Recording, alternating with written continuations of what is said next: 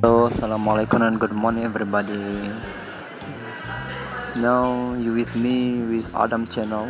Today I will I will talk about my test was given by my lecturer Mr. Paul.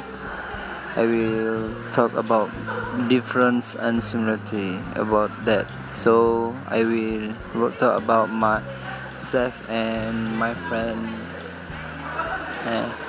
My name is Adam and my friend is Kavi. Kavi Arasu Gunaskar.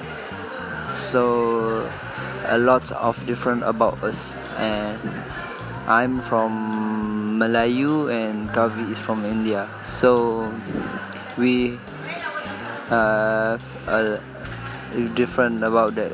Another that uh, Kavi is from Perak and I from Kelantan. So uh, there is a different about us. Beside that also uh, our different is Kavi is non-Muslim and I'm Muslim uh, also of that uh, we got a different about culture.